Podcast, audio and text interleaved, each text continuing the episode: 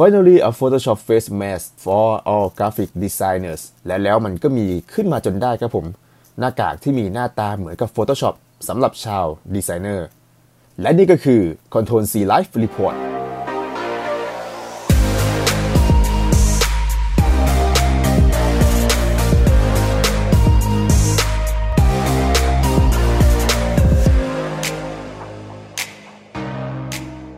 สวัสดีครับ ผมกรอฟคนเดิม และนี่ก็คือ Control C Life Report รายการที่จะอัปเดตเรื่องราวของชาว graphic designer ให้ฟังกันนะครับผม ปีนี้คือปี 2020 นะครับผมเป็นปีที่หลายคนนั้นให้ความสนใจและให้ความสำคัญอย่างมากกับหน้ากากอนามัย หน้ากากผ้า หรือ face shield ต่างๆนะครับผมซึ่งแทบจะเป็นหนึ่งในปัจจัย 4 ของเราไปแล้วก็ว่าได้ ไม่ว่าจะเป็นการเข้าไปในห้างสรรพสินค้า หรือว่าไปในที่ที่แบบสถานที่ทำงานสถานที่ข้าราชการ หรือแม้กระทั่งร้านสะดวกซื้อเนี่ยพวกเราทุกคนก็จะใส่เอาไว้ตลอดเวลานะครับผมโดยที่หน้ากากอนามัยหรือ เฟสชิลหรือพวกหน้ากากผ้าเนี่ยมันมีอยู่มากมายเลยนะครับ ตั้งแต่ช่วงต้นปีที่ผ่านมาถึงปัจจุบันจนแทบจะกลายเป็นเทรนใหม่ๆสำหรับวัยรุ่นหรือคนปัจจุบันเลยก็ว่าได้ เพราะมันมีสีสันที่หลากหลาย สีแดง สีเขียว สีดำสีเทา คือมีหลากหลายเฉดสี แล้วก็หลากหลายแพทเทิร์นมากมายเลยนะครับผม เช่นเดียวกันครับผมหน้ากากผ้าหรือหน้ากากอนามัยเนี่ยก็เป็นที่นิยมของทั่วทุกมุมโลกเลยก็ว่าได้ณนะตอนนี้นะครับผมโดยเฉพาะอย่างยิ่งฝั่งที่มีประชากรที่ติดเชื้อของโควิด -19 เนี่ยเยอะมากที่สุดในโลกก็คือทางอเมริกานั่นเอง ที่ทางอเมริกาเนี่ยเขาได้มีการกำเนิดหน้ากากอนามัยรูปแบบหนึ่งขึ้นมา ซึ่งเป็นหน้ากากอนามัยที่หลาย ๆ คนอาจจะไม่ได้สนใจมันมากนักแต่ว่าสำหรับชาว graphic designer เนี่ยมันคือสิ่งที่ พวกเราอยากจะได้มาเก็บไว้สักอันหนึ่งนะครับผมซึ่งมันเป็นหน้ากากอนามัย Photoshop นั่นเอง หน้ากากอนามัย Photoshop มันยังไงล่ะ มันมันมันมันหมายความว่ายังไง มันสื่อถึงอะไร เดี๋ยวเราจะมาเล่าให้ฟังกันนะครับผม มี 2 หนุ่มครับผมก็คือไมเคิลเคลแมนกับโฮเซ่ลามิเลสนะครับผมสองคนนี้ได้สร้างแมสที่มีหน้าตาเหมือนกับตารางพิกเซลที่เป็นสีขาวสลับกับสีเทา หน้าตาจะเหมือนกับเลเยอร์ว่างเปล่าใน Photoshop เลย เพราะว่า มันเหมือนกับว่าเรากดปิดตาที่ layer เอาไว้นะครับผมแล้วก็จะเป็นหน้าเปล่าๆขึ้นมาที่เป็นตารางพิกเซลสีขาวสลับเทา โดยที่มันเป็น pattern ของแมสตัวนี้นั่นเองแมสตัวนี้เนี่ยมีขนาดประมาณ7คูณ4นิ้วนะครับผมทั้งสองคนนี้ให้คำนิยามว่าไม่มี Magic Word เพื่อลบล้างโควิด -19 แต่คุณสามารถป้องกันมันได้ด้วย Photoshop Max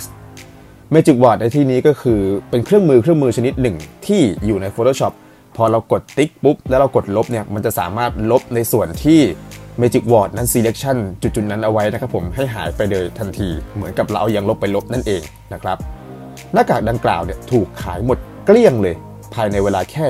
24 ชั่วโมงเท่านั้น ซึ่งเป็นหน้ากากที่ได้รับความนิยมอย่างมากเลยนะครับผม ไม่แน่ใจว่าเฉพาะชาวกราฟิกดีไซเนอร์หรือเปล่าที่ไปซื้อ หรืออาจจะมีคนส่วนใหญ่ที่สนใจและไปซื้อด้วยก็ได้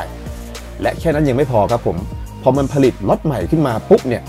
ทั้งหมดก็ถูกขายหมดภายใน 2 วันถัดมาอีก ถือว่าเป็นหน้ากากที่ได้รับความนิยมเป็นอย่างมากเลยนะครับผม คือมันเป็นหน้ากากที่ได้รับความนิยมเป็นอย่างมากก็จริง แต่ว่าที่เราพูดมาทั้งหมดเนี่ยกลายเป็นว่าเขาไม่ได้คอลแลบกับทาง Adobe หรือว่า Adobe Photoshop นะครับผม นั่นหมายความว่าเขาได้ผลิตจัดทำหน้ากากอนามัยนี้ขึ้นมาเนี่ยและอ้างอิงถึงตัวโปรแกรม Adobe Photoshop ขึ้นมา โดยที่ไม่ได้ขออนุญาตจากทาง Adobe นะครับผม อ้าวแล้วมันจะเกิดอะไรขึ้นบ้างไหมเนี่ยทาง Adobe เองก็ได้มีการเอ่อนำมา Twitter นะครับผมเหมือนกับว่ารีทวิตในส่วนของความนิยมเรื่องของหน้ากากอนามัยชิ้นนี้นะครับผม แต่ถึงแม้ว่าทาง Adobe เนี่ยจะได้มีการรีทวิตหรือว่าได้ออกมาโพสต์ใน Twitter นี้ก็ตาม แต่สุดท้ายแล้วทาง Adobe เนี่ยก็ได้ยื่นหนังสือละเมิดลิขสิทธิ์ทาง Photoshop ไปให้กับทางผู้ผลิตอยู่ดีนะครับผมพูดง่ายๆ ก็คือเหมือนกับฟ้องร้องนั่นแหละ และเว็บไซต์ที่เปิดขายเจ้าแมสตัวนี้เนี่ยหลังจากนั้นก็ถูกปิดไปในทันที เช่นเดียวกันนะฮะแต่ถึงอย่างนั้นเนี่ยทางผู้ผลิตหน้ากากเองก็ได้ออกมาบอกนะครับว่ารายได้ที่เรานำมาเนี่ยเราไม่ได้เอาออกไปไหนนะ เพราะว่ารายได้ทั้งหมดเนี่ยจะถูกนำไปให้กับ